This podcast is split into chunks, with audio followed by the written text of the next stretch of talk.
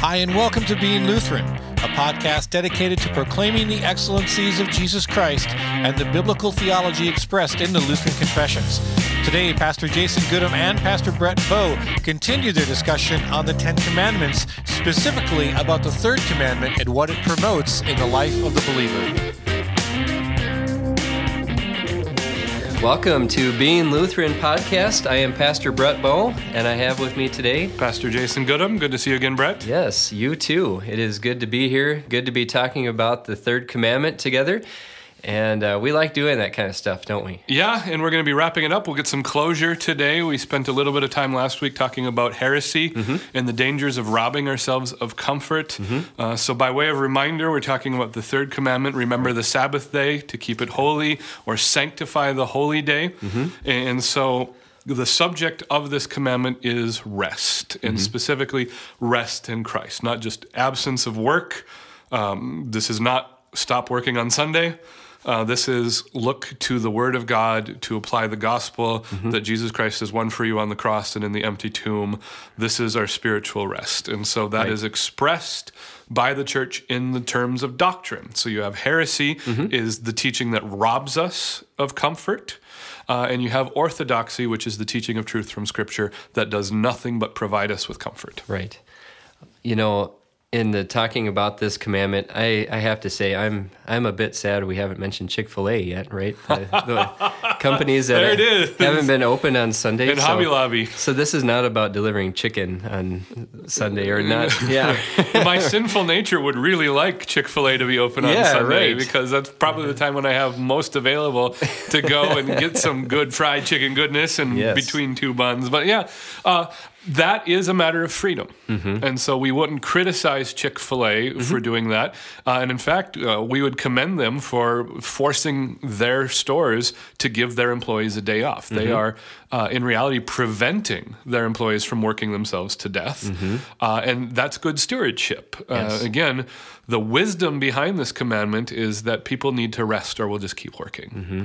uh, especially those who are poorer less privileged in society because you have to work longer to earn money. Mm-hmm. Uh, and so rest is good, mm-hmm. stopping work is good, enjoyment uh, in that rest is good. Mm-hmm. Uh, but that's not the principal application right. of this commandment. It comes back to what Jesus said the Sabbath is made for man and not man for the Sabbath. And really, I don't know if we've mentioned this as well, going back to creation, you know, the six days of creation and then the seventh day in God resting. And that always kind of made me scratch my head too because God doesn't necessarily need the rest and and so yeah, what's going on there? God doesn't need the rest, but He did it anyway. Mm-hmm. And so this is the the. I love that verse. Uh, Sabbath was made for man, and not man for the Sabbath. That's a great application of what's going on here. Mm-hmm. Again, the summary of the worship service is that God has good gifts to give to us, mm-hmm. and that's what He wants us doing here. This isn't prosperity gospel that God wants us to succeed, mm-hmm. and it's not hedonism that God wants us to be people of pleasure just to experience the pleasure. It's that God is good. He's mm-hmm. gracious and merciful.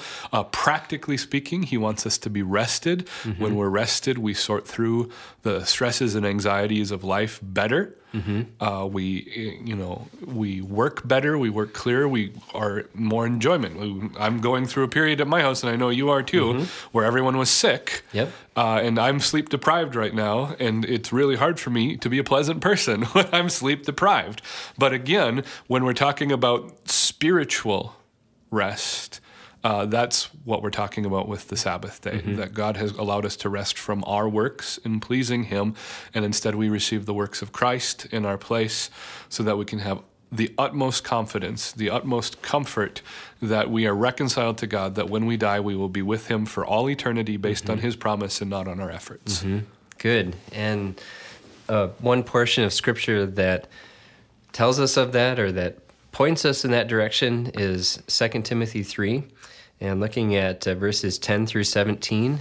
And I'm going to read that now, if that's okay. Yep, go ahead. And uh, we'll talk about this here. So, 2 Timothy 3 10 through 17, I read in Jesus' name.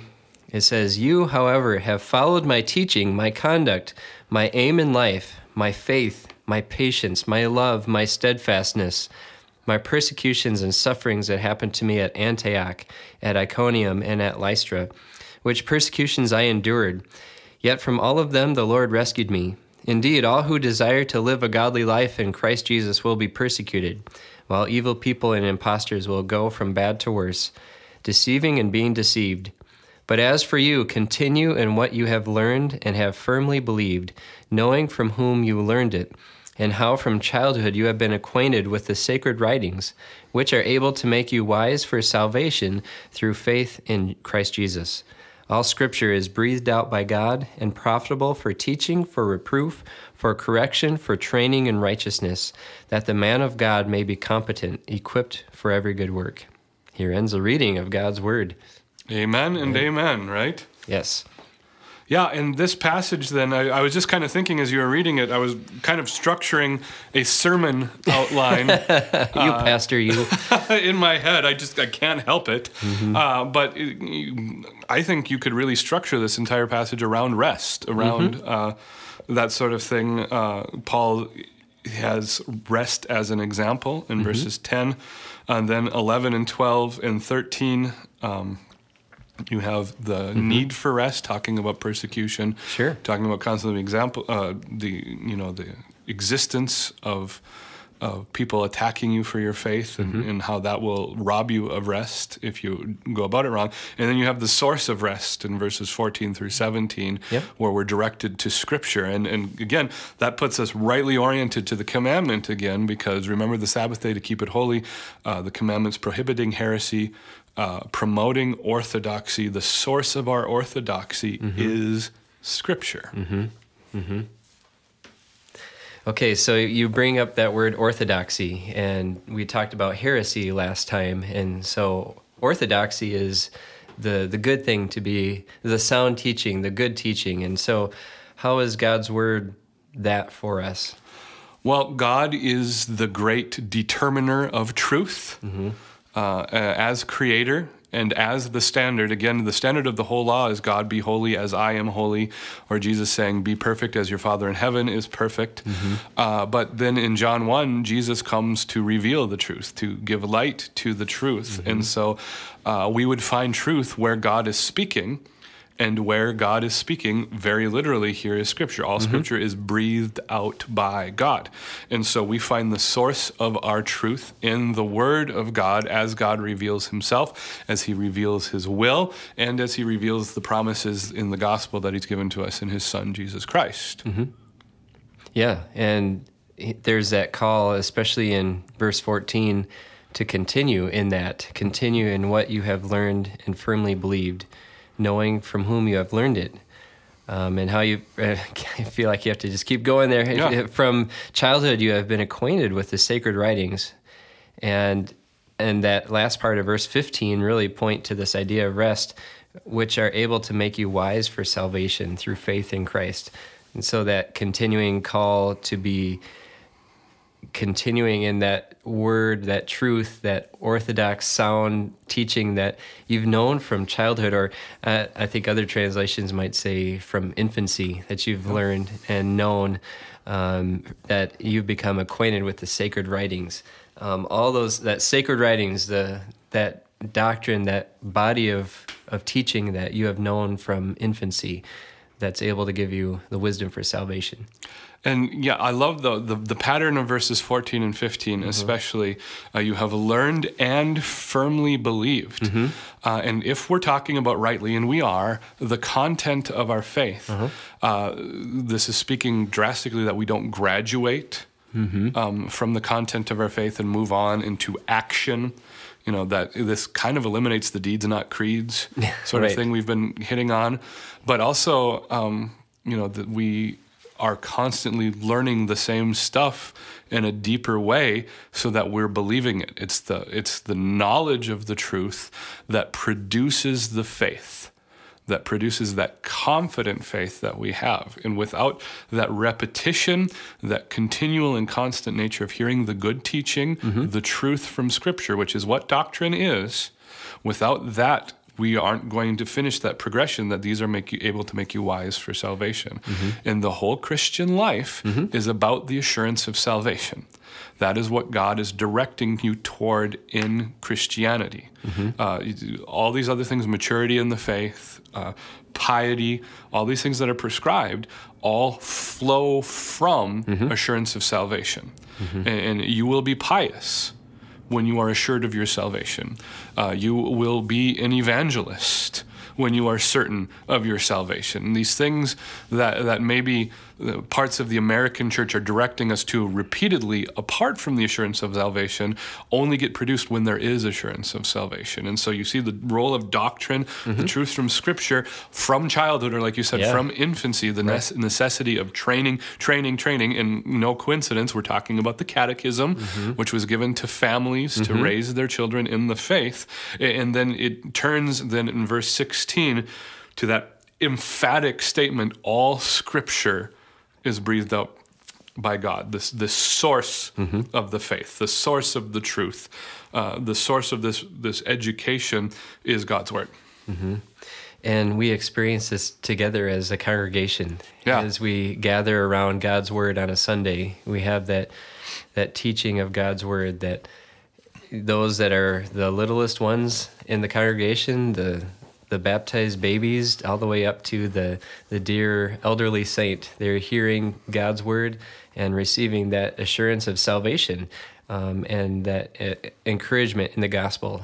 And that's really well said. I, I think, uh, especially as Americans, we get caught up in the individualistic pursuit of our faith. is just me and Jesus mm-hmm. kind of a thing.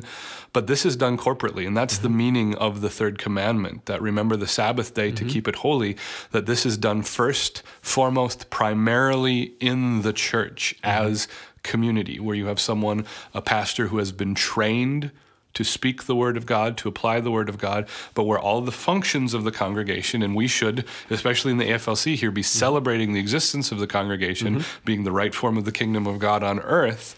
Uh, that this is, yeah, my, my AFLC points for the day I just scored. uh, but this is how it happens. It happens in community. This is Ephesians 4 mm-hmm. one faith, one baptism, one Lord, the right. unity of the believers. Guess what that's centered around? A common confession. Yeah, and that like Brian mentioned in the break too of you know thinking of that passage in Hebrews of you know don't despise the gathering together, the meeting together, because yeah. this is where we find it, where where we receive that together and enjoy those benefits together. Yeah, where you receive it corporately, you mm-hmm. suffer corporately, you yep. worship corporately, uh, you feast uh, in communion corporately, mm-hmm. all these things, and, and that's built into the application. Then after verse three sixteen, the second half, all Scripture is breathed up by God and profitable for teaching, for reproof, for correction, for training in righteousness, that the man of God may be competent, equipped for every good work. We have individual benefits for this, mm-hmm. but it exists corporately where yep. we are receiving that teaching, we are receiving that reproof. You know, we're sinners. We're not always going to reprove ourselves. We're not always yeah. going to confess sins. Right uh, we need people pointing that out, that correction, that mm-hmm. that you know, again, building on what we said last week, uh, the right use of the law mm-hmm. to convict us of sins, to prepare us for a Savior, so that the gospel can be applied and we might be raised to life again. Mm-hmm. And this is happening well when it's happening not just by the pastor, but by congregational members as well. But that speaking the truth to each other, the having scripture handled in in the four ways here it's listed in this text of speaking the truth in love to one another and, uh, and that happens in the context of congregational life it happens in con- congregational life it happens in community and mm-hmm. especially again as the truth is being applied in the congregation uh, mm-hmm. i know you've experienced this i experienced that as soon as someone finds out you're a pastor mm-hmm. they relate to you differently yep and so uh, sometimes it's beneficial for us to be in that relationship. Sometimes the conversation falls completely apart mm-hmm. and it's you know you, you, you have to work through awkwardness. Sure. Uh, but if we're doing this in community uh, a person uh, another lay member of the congregation applying the truth of Scripture to a fellow member will be just as, if not more effective mm-hmm. in a mm-hmm. specific situation uh, than the pastor doing it from the pulpit yep. or even in, in, a, in, a, counseling or visitation section, uh, counseling or a, a, visitation session, I should say. Mm-hmm. Uh, but the point of all of this is not to exclude any of it, mm-hmm. and that's where we're tempted to go. It's the pastors are only pastoral ministry and the lay members are like only lay ministry and it, no it's all happening simultaneously mm-hmm. because we're dealing with sound doctrine because we're dealing with mm-hmm. truth because we're the body of christ we're mm-hmm. a, a, system a unit uh, that uh, has been instituted by Christ, has been gifted by the Spirit to function in this way under the Word of God. Mm-hmm. So let's say, Jason, there's somebody listening to this and they say, you know, I'm in a church right now where this isn't happening or this isn't being promoted in this way. What would you suggest as something that a layperson could do, or what, what things they can, uh, which, how can they move forward with that? That's one of the toughest questions about church ministry that exists. On the one hand, I will never, ever be an advocate for church hopping. Mm-hmm. Uh, no church is perfect. No church is going to provide for you exactly what you need out of a church in those felt needs. And, and when we become consumers uh, of what we're receiving at church, then we become dissatisfied with what we're receiving at church. Mm-hmm. Uh, but at the same time, if you're not being fed at church, uh, you're going to be dying in your faith. Uh, if you suspect that you're not being fed, if, if you, your pastor uh, isn't giving you the gospel, isn't forgiving your sins, the, the measure is when you leave church on Sunday, are you confident that your sins are forgiven? And if it is, then work through the problems uh, with mm-hmm. the other sinners in your congregation yeah. and celebrate you have a good church. If you're concerned about what your pastor is teaching, you are required by Scripture to go to your pastor personally and, and say, This is what I'm concerned. Let him speak to you mm-hmm. give him the benefit of the doubt mm-hmm. uh, and follow that process. Uh, if that person, that pastor, hopefully isn't belligerent about it, uh, but if he is, you go to the council, you go to the elders, which is the next stage that the um, Bible has given to us. You go with one or two people. This is Matthew 18. Mm-hmm. Uh, and if you still are not going to be receiving the gospel, they're, they're going to be rejected, then find a new church. Mm-hmm. Uh, there is no reason, there is no good reason for anyone attending a church to be malnourished in the faith. Mm-hmm.